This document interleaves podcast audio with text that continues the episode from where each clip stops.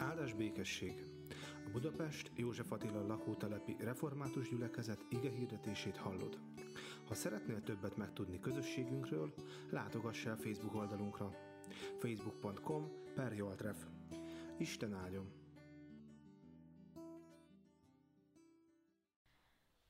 Drága Teremtő Atyánk, dicsőítünk Téged, és hálát adunk neked azért, hogy ma is összegyűjtesz minket, hogy itt lehetünk közösségben, hallgathatjuk a Te ígédet, beszélgethetünk, tanulhatunk egymástól, és tanulhatunk rólad.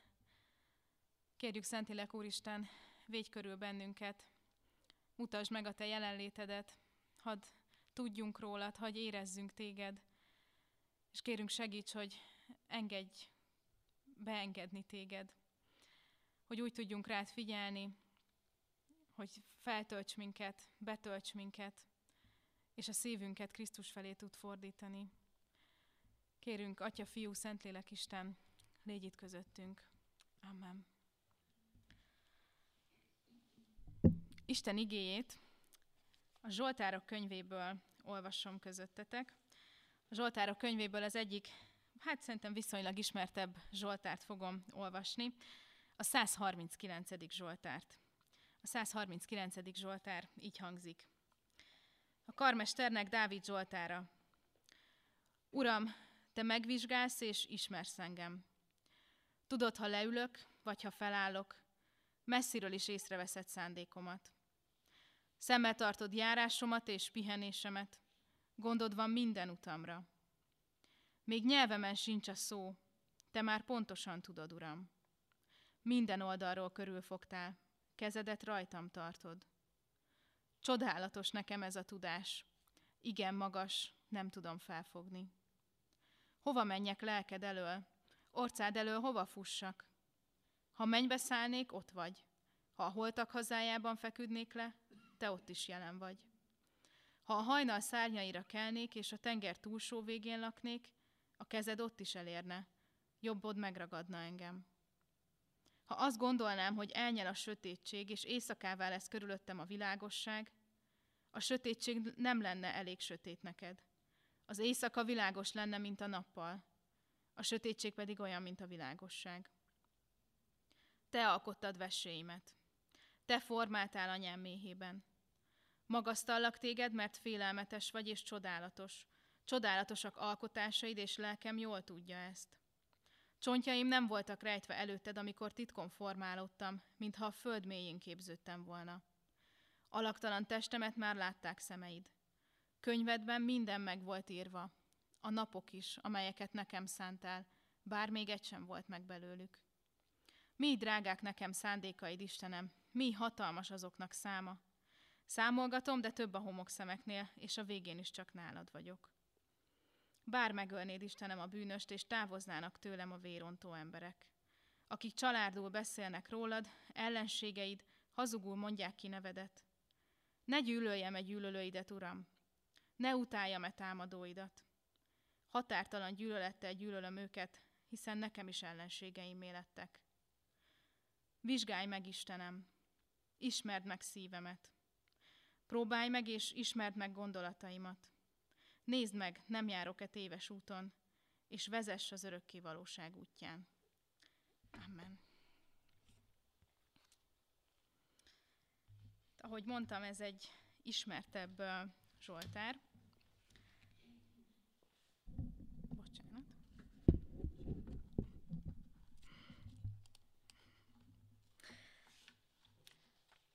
Ugye a kérdésünk az volt, hogy honnan tudjuk azt, hogyha elrontottunk valamit.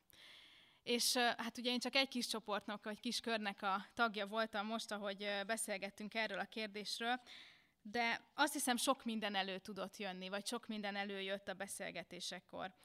Lehet az, hogy valami tárgyi dolog az, amit megtudjuk, hogy elrontottunk valamit. Itt nálunk szó volt például az ételről, hogy ha azt elrontjuk, akkor az így elég hamar kiderül. Hogyha megkóstoljuk időközben, akkor már hamarabb, mint hogy mások elé oda tennénk, de az is lehet, hogy csak az asztalnál derül ki, hogy el, elrontottunk egy étel, de az így nagyon gyorsan, eléggé szembetűnően és észlelhetően ö, látszik az, hogy elrontottunk valamit.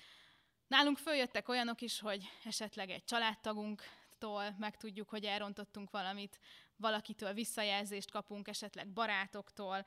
Tehát vannak körülöttünk emberek, akik visszajeleznek nekünk, hogy valamit elrontottunk. Vannak tárgyi dolgok, vannak emberek, és nem tudom, hogy máshol előjötte, vagy eszünkbe jutott-e, hogy bizony sokszor saját magunk mondjuk meg magunknak, hogy elrontottunk valamit. Az is lehet, hogy kívül észre se vette senki. Nem is tud róla senki semmit, de mi tudjuk, hogy azt elrontottuk. Lehet, hogy talán ezek azok a dolgok, amik a leges legjobban zavarnak minket, mert saját magunkat nem tudjuk meggyőzni, hogy az nem volt rossz. Mások lehet, hogy pozitívan jeleznek vissza dolgokra, és akkor kicsit feloldódik bennünk ez a dolog, de hogyha csak mi tudunk róla, akkor az nagyon-nagyon nehéz.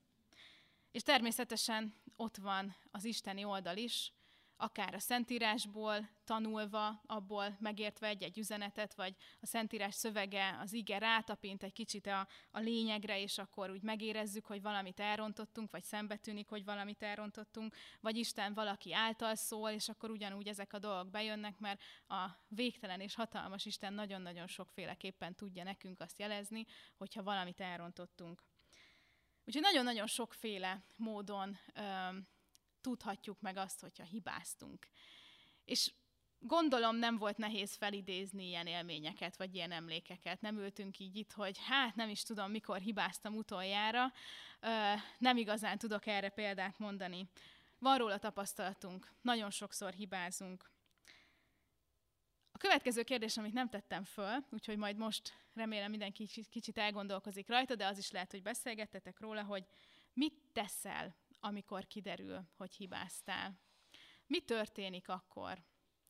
Mi erre a reakciód? Van olyan, amikor csöndben, ugye, hogyha saját magunk jövünk rá, hogy hibáztunk, akkor, akkor az egy belső folyamat is lehet akár, de van, hogy valaki nagyon, nagyon élesen és egyértelműen visszajelzi, hogy hát most ezt nem biztos, hogy így kellett volna.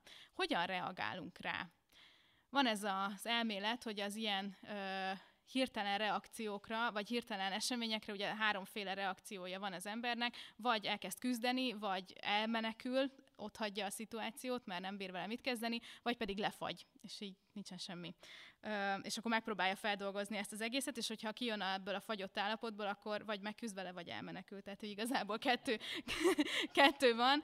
Ö, ezek a zsigeri reakcióink, hogyha valami, valami olyasmi történik, amivel nem tudunk hirtelen mit kezdeni. Ezek ugye azok, amikor így emberileg valami dolgokkal találkozunk. És hogyha belegondolunk abba, hogy Istennel kapcsolatban hogy vagyunk, amikor hibázunk, amikor túl vagyunk már azon, hogy azzal az emberrel, vagy saját magammal már szembenéztem, és, és ott már megpróbáltam feldolgozni ezt a, ezt a dolgot, hogy valamit elrontottam, valamit hibáztam, rossz útra tértem, rosszul mondtam valamit, amikor Istennel kell szembenéznünk, amikor ő szembesít minket valamilyen hibánkkal, akkor mit teszünk? És hát, hogyha a bűnesetre nézzünk, akkor megint csak ugyanezt tudom mondani, és ugyanezt ismerjük magunkkal kapcsolatban is, hogy a zsigeri reakciónk szintén az, hogy harcolunk, vagy elmenekülünk.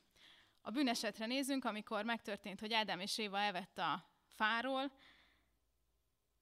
amikor ettek, és Isten elkezdte őket keresni, azonnal elbújtak elmenekültek, nem akartak ezzel a szituációval mit kezdeni. Aztán, amikor már nem tudtak vele mit csinálni, akkor jött a harc, szembeszálltak vele, nem is én voltam, nem is úgy volt, a kígyó volt, az asszony volt, hát itt nem történt semmi probléma. Akkor elkezdjük a kifogásokat keresni, és megpróbáljuk ezt valahogy Istennel lemecselni. Nyilván lehet, hogy valamelyik ponton le is vagyunk egy kicsit, vagy lehet, hogy amikor Ádám és Éva meghallották Istennek a hangját, ők is egy pillanatra így lefagytak, mert nem tudták, hogy mi legyen, de aztán választottak. Így vagyunk azzal, hogyha kiderül, hogy valamit hibáztunk, és, és Istennel szembe kell nézni. És hát hogyan éljük meg ezeket a hibákat? Itt a mi beszélgetésünkben elhangzott többektől is, hogy ez nem egy pozitív érzés. Nem jó érzés rájönni, hogy valamit rosszul csináltunk, hogy valakit megbántottunk, hogy valamit elrontottunk, hogy nem jól csináltunk valamit. Ez nem jó érzés negatív. Hogyha hosszabb ideig bennünk van, akkor, akkor még inkább el tudja választani a, a fejünkben a dolgokat. Van, amikor, tehát hogy, hogy így, így rosszul érezzük magunkat, amikor erre gondolunk. Hogyha valakivel szemben követtünk el valamilyen hibát, akkor azt úgy éljük meg, hogy itt történt egy törés. kisebb vagy nagyobb baki, beszólás, konfliktus, de ezt törésként éljük meg. Valami, ami elválaszt a másiktól, vagy elválaszt saját magamtól, attól az embertől, aki lenni szeretnék, hogyha a munkahelyemen hibázok valamit, van előttem egy kép, hogy hát én a munkahelyemen vagy a szolgálatomban ilyen és ilyen szeretnék lenni, és hogyha hibázom, akkor az ott egy törést képez. Itt valamit elrontottam, egy kicsit távolabb kerültem attól az embertől, aki lenni szeretnék, vagy akiről azt gondolom, hogy Isten szeretne engem formálni azt hiszem egyetérthetünk ebben, hogy ha hibára gondolunk, akkor az valami negatív, akkor az egy olyan dolog, ami elválaszt. És megint csak azt kell, arra kell rájönnünk, hogyha Istennel kapcsolatban gondolkozunk ezen, hogyha ha, ha azt képzeljük el, hogy, hogy az atyával, a fiúval vagy a szentlélekkel szemben állunk, és, és beszélni kéne a Szent Háromság Istennel, hogy most hibáztam valamit, vagy ha vele való kapcsolatomra gondolok, akkor ezt egy törésként éljük meg valamit elrontottam, nem úgy csináltam, ahogy kellett volna, és ezt látom, erre valaki rámutatott, erre rájöttem. Ez egy törés. Ezt helyre kell hozni. És ez már nagyon-nagyon kicsi gyerekeknél is megvan, hogyha, hogyha megfigyeljük, hogyha valamit elrontanak, eltörnek, vagy valami, bármi történik, akkor azonnal eldugják, megpróbálják megcsinálni, Nekem is az unokaöccseim azért eléggé szépen, meg az unokahúgom így mutatják ezeket a példákat. Az egyik unokaöccsém notorikus tagadó. Tehát, hogy csináltál valamit? Nem. és van már úgy, hogy úgy jön ki a, a valamelyik szobából, ahol biztos mokolt valamit, hogy nem csináltam semmit, pedig még nem is voltunk bent, és nem derült ki semmi. Mert valamiért olyannak éljük meg, hogy ezt nem szabadott volna. Ez egy rossz dolog, ezt el kell rejteni, ezt, hogyha kiderül, akkor, akkor valami, valahogy hátrányba kerülök, elválaszt valamitől. Nem jó, hogyha hibázunk, és ezt el kell rejteni, azt valahogy meg kell oldani. És sokszor Istenhez sem merünk oda járulni. Nekem nagyon sokáig, hát meg még mindig ez jellemzi az Isten kapcsolatomat. Én így nőttem föl, és ebből kell folyamatosan e- újra és újra rájönnöm, hogy ez nem biztos, hogy jó, hogy próbálok úgy élni, ahogyan ő szeretné, ahogyan Krisztust követni kell, és ahogy a Bibliában meg van írva, de nyilvánvalóan ez nem sikerül. És a zsigeri reakcióm az az, hogyha ez nem sikerül, hogyha rájövök, hogy valamit nem csináltam jól, hogy előbb megpróbálom kijavítani azt a hibát, megpróbálom valahogy kompenzálni, mielőtt így Isten elé oda mennék, és hát igen, ez meg ez így, ez így nem tudom Istenem, hogy ez nem volt jó, de már tettem lépéseket annak érdekében, hogy ez valahogy jobb legyen nem tudom, hogy ki van még így, nekem ez, a, ez az alap működésem, megpróbálom kijavítani, mielőtt így a napvilágra hoznám, mielőtt őszintén megbeszélném ezt az atyával. És hát, hogy a Zsoltára is rátérjünk, azért is olvastam föl egybe ezt a Zsoltárt, mert uh, van ugye benne egy rész, amit nem tudom, hogy mennyire, mennyire csenget ki ebből a Zsoltárból, de én amikor jó pár évvel ezelőtt elkezdtem foglalkozni ezzel, vagy így olvasgattam ezt a Zsoltárt, ugye az eleje, vagy így a kétharmad az így nagyon szép, arról szól, hogy Isten alkotott minket, hogy ő mennyire szeret, hogy milyen csodálatos, milyen hatalmas, és hogy, hogy az ő, ő, ő a kezével formált, ő tudott rólunk mindent, és aztán van egy néhány vers, hogy öld meg Istenem a bűnöst, bárcsak és mennyire utálom, mennyire utálom én is azokat, akik téged utálnak, és aztán visszatérünk oda, hogy hát vizsgálj meg engem. És nem véletlen, hogy ez benne van. Ez így egyben egy egész Zsoltár. És arra mutat rá nekünk a Zsoltáros, hogy mit kell tennünk, hogyha hibázunk, vagy hogyha valaki vagy valami rámutat arra, hogy hibázunk. Ugyanis azért van benne ez a rész ebben a Zsoltárban, mert egy olyan szituációban keletkezett ez a Zsoltár, hogy azt, aki írta ezt, a, ezt az éneket, ezt az imádságot, nagy valószínűséggel megvádolták valamivel az is lehet, hogy bálványimádás, valami nagy dologgal, valami nagyon rossz dologgal megvádolták. És hát ő nyilván az igazságért folyamodott, és az igazságot akarta kideríteni, és ezért van ekkora gyűlölet és harag benne, mert hogy ő tudja, hogy neki van igaza, és a vádak nem igazak. Viszont akkor is megvádolták valamivel, az is lehet, hogy hibázott. És ő mit tesz? Az Úrhoz rohan az Úrhoz menekül. Annak ellenére, hogy az, hogyha valamivel minket megvádolnak, hogyha valamit rosszul csinálunk, ha valamit hibázunk, az egy negatív érzés, és azt gondoljuk, hogy ez így elszakít minket az Istentől, egy kicsit távolabb kerülünk tőle, a Zsoltárosnak ez a válasza, ez a reakciója, hogy ő oda rohan az Úrhoz. Istenhez menekül. És egy kicsit most nézzük meg, hogy miért is jó ez a taktika, vagy miért is erre hív minket ma az ige, hogy meneküljünk Istenhez, hogyha bármit elrontunk, ha bármit hibáztunk, ha távol érezzük magunkat tőle, ha azt érezzük, hogy elszakadunk tőle, bármi történik, meneküljünk hozzá. Ne meneküljünk el előle, hanem meneküljünk hozzá. És miért is jó Istenhez menekülni? Egy kicsit, hogyha olyan szemmel nézzük, hogy ugye itt egy vád történt, ezt a Zsoltárost megvádolták, és erre próbál valamilyen megoldást találni, hogyha ebből a szempontból nézzük, akkor is érdekes végigmenni ezeken, amiket felsorol. Ugye mit mond a Zsoltáros? Uram, te megvizsgálsz és ismersz engem. Ha belegondolunk, hogy ha minket megvádolnak, akkor, és mondjuk van egy ügyvéd, vagy egy ügyész, már nem tudom ezeket a terminológiákat, de hogy bíróságra kerül a sor, és az, aki minket véd, vagy az a bíró, aki a mi ügyünket vizsgálja, mit várunk el tőle?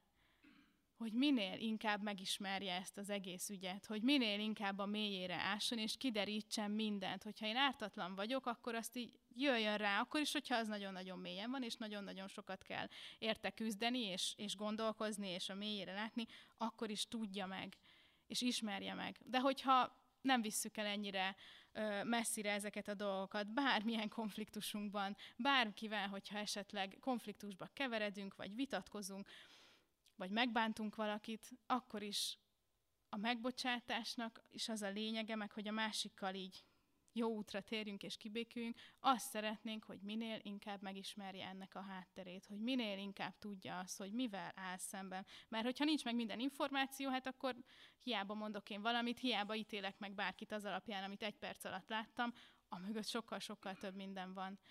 És mennyivel jobb az az érzés, amikor, amikor érezzük és tudjuk, vannak olyan emberek az életünkben, akik akarnak minket ismerni, akik tudják, hogy milyen, milyenek vagyunk mi, hogy miből jövünk, miért csináljuk azt, amit csinálunk. Lehet, hogy az nem annyira jó, lehet, hogy vannak berögződött dolgaink, amit nehezen vetkőzünk le, de azért, mert van egy múltunk, van valami mögöttünk, ami miatt ez így kijön.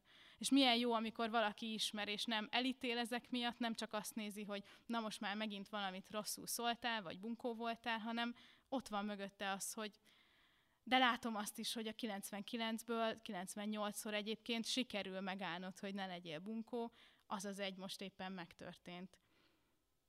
És hát azt hiszem, ezt nem kell magyarázni, ahogy a Zsoltáros is írja, hogy az Atya ismer minket. Ezt taglalja verseken keresztül, hogy Isten ismer minket, tud mindent, és ő meg is akar vizsgálni. Ő megvizsgál és ismer, rászánja az időt, rengeteg időt rászán arra, hogy velünk legyen, hogy ismerjen minket. Türelmes velünk, ő mindent lát és mindent tud, és ez sem egy ilyen negatív felhanggal mondja a Zsoltáros, hogy jaj, hát hova fussak. Nyilván van benne egy félelem is valahol azért, megbújik ebben, hogy néha el akarunk menekülni az Úristen elől. De hogyha belegondolunk ebbe, hogy, hogy ő az ügyünkért áll ki, hogy ő az, aki megvizsgál, ő az, aki megvéd minket, aki, aki az egész lényünket megvizsgálja. Milyen jó, hogy mindent lát.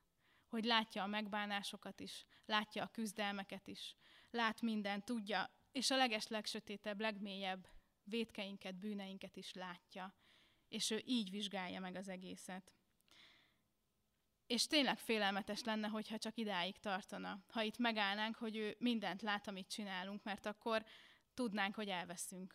Mert mindent lát, mindent tud, és akkor nem lenne egy jó bíró, hogyha csak itt állnánk meg, és nem lenne olyan kellemes a hibáinkkal hozzáfutni de Isten egészében lát minket. És nem csak minket, hanem az egész történetet egészében látja. A Zsoltáros ugye azért Krisztus előtt élt, de már a Zsoltárban is érződik ez, az a jóság, az a, az a szeretet, amivel az Atya felénk fordul, az nem értünk, és, vagy nem miattunk van, hanem értünk van. Isten látja a múltunkat, látja a jelenünket, és látja a jövőnket. A múltunk az, akik vagyunk, amit hozunk magunkkal, az összes hibánk, és nyilván a jelenünkben és a jövőnkben is van. És látja azt, hogy megváltottak vagyunk. Ő Krisztust látja, amikor ránk néz. Krisztust látja, aki megváltott minket, aki minden bűnünkért meghalt, fölment a keresztre, szenvedett, meghalt és feltámadt a harmadnapon. Ő ezzel együtt lát minket. ő az egyetlen, aki folyamatosan így tud minket látni. És látja a jövőnket is, azt, akivé minket formálni akar, amilyen úton vezetni akar minket. És azt is látja, hogy hol vagyunk ebben, és hogy merre, merre haladunk. Ő ezt egészében látja, és így ítéli meg minden apróbb és nagyobb hibánkat.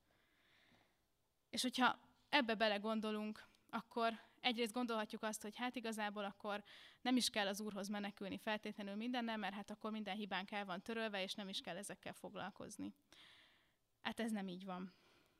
Mert hogyha belegondolunk abba, hogy ezek a hibák igazából azok, amik tényleg valóban elválasztanának az Istentől, de ha Krisztusra nézünk, akkor rájövünk, hogy ezek azok, amik még jobban összekötnek vele amit mi negatívként élünk meg, ami nekünk rosszul esik, ami miatt folyamatosan hánykódunk magunkban, vívódunk, és újra és újra előjön, és rosszul érezzük magunkat, ezek a dolgok azok, amiket Krisztus pozitívvá változtatott. Ezek azok, amik emlékeztetnek minket arra, hogy nem tudnánk, nem lennénk képesek egyedül Istennel maradni, és az ő közösségében maradni, és az ő útján járni.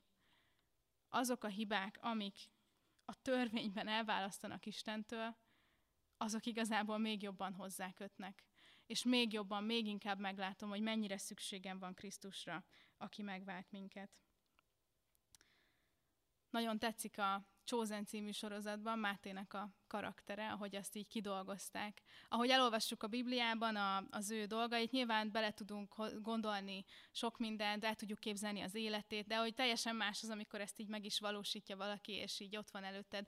És azért szerettem volna ezt ide hozni, mert nekem nagyon tetszik, ahogyan kibontották Máténak a karakterét. Ahogy megmutatták, hogy ő mennyire kivetett volt, hogy, hogy ő zsidó létére vámszedő volt, és hogy a zsidók mennyire kiutálták maguk közül, nem járhatott közösségbe hozzájuk. Tehát ő teljesen számkivetett volt. És utána a tanítványok között is voltak ebből konfliktusok, hogy ő vámszedő volt, és ezt nehezen fogadták be.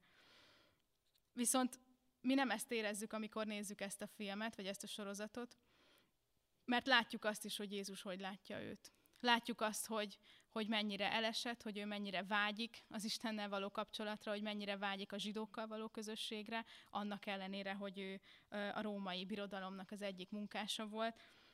És látjuk, hogy Jézus hogyan hívja el tanítványává, és hogy ő ebben a tanítványi létben hogy él és hogy mozog.